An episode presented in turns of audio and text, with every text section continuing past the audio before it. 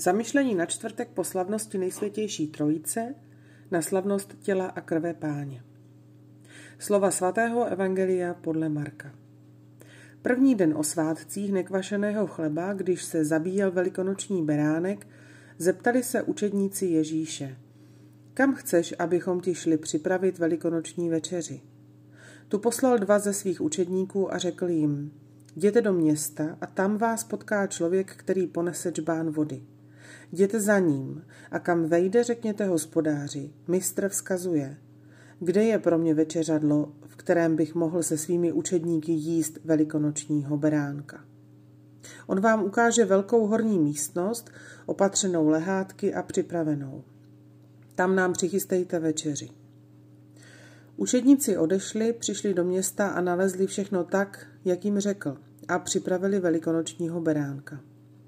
Když jedli, vzal chléb, požehnal ho, lámal a dával jim ho se slovy vezměte, to je moje tělo.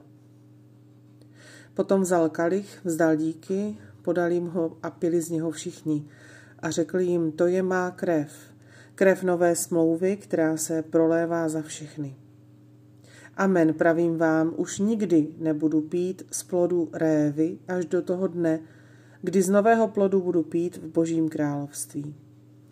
Potom zaspívali chvalospěv a vyšli na Olivovou horu.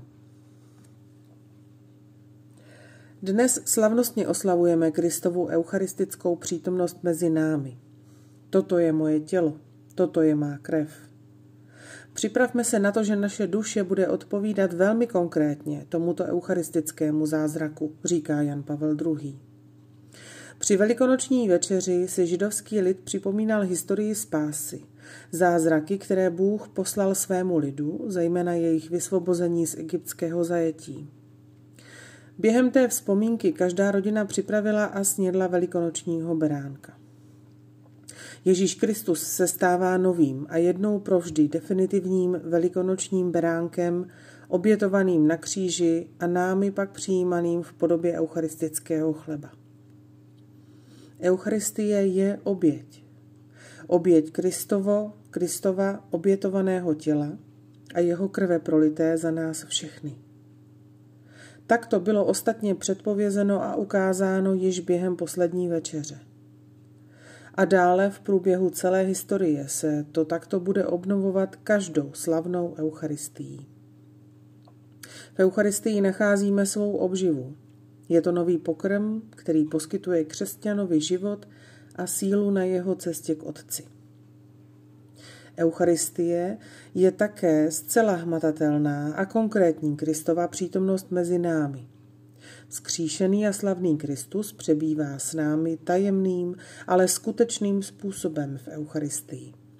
Tato přítomnost na naší straně vyžaduje postoj uctívání a touhu po co nejosobnějším společenství s ním.